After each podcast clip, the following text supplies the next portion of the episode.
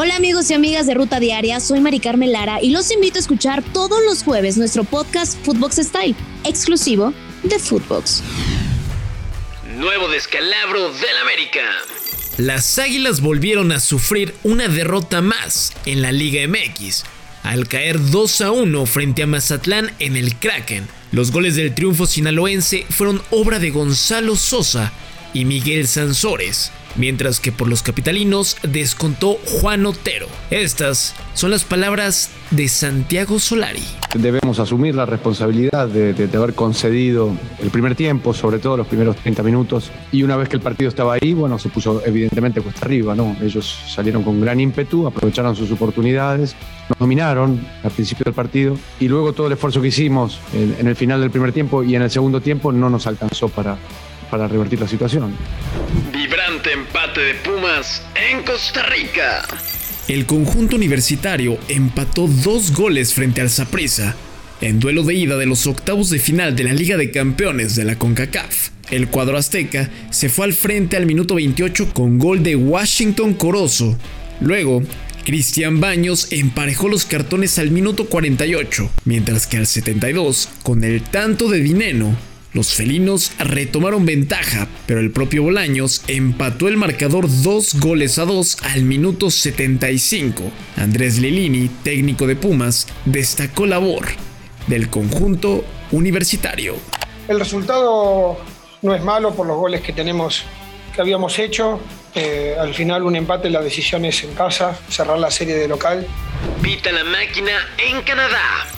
Cruz Azul inició con el pie derecho su participación en la Liga de Campeones de la CONCACAF al derrotar 1 por 0 al equipo de Forge en el juego de ida de los octavos de final. El gol del triunfo fue obra de Rómulo Otero al minuto 31, mientras que León también demostró su poderío en la zona al vencer 2 a 0 al Guastatoya de Guatemala. Liverpool con pie y medio en cuartos. El cuadro londinense derrotó 2 a 0 al Inter de Milán en calidad de visitante para dar un paso importante hacia los cuartos de final de la Champions League.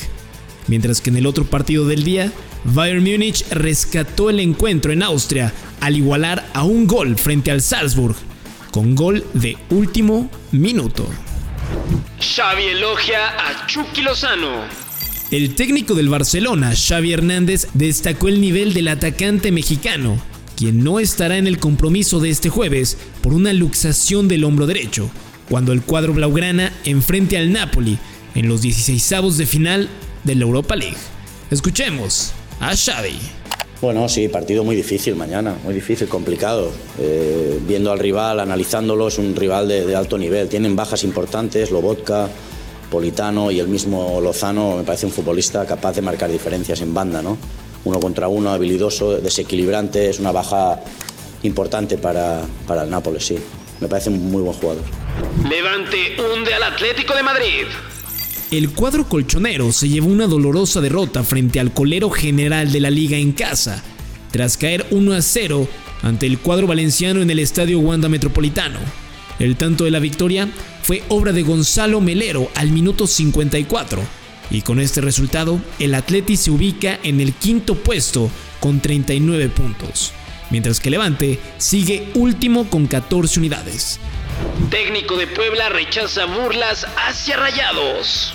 El director técnico de la franja, Nicolás Larcamón, lamentó las publicaciones del community manager del Puebla para promocionar el partido que sostendrán este viernes ante Monterrey en el Estadio Cuauhtémoc. Escuchemos al Arcamón. Eh, que personalmente y, en representación del equipo no, no, no, nos representa. O sea, es una publicación que Monterrey para haber jugado el Mundial de Clubes fue el campeón de la Conca Champions, primero que nada. Cosa de que a mí me, merece muchísimo respeto.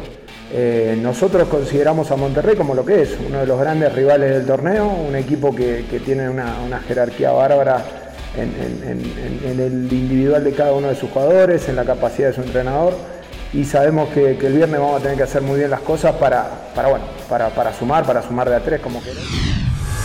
Esto fue Footbox Today.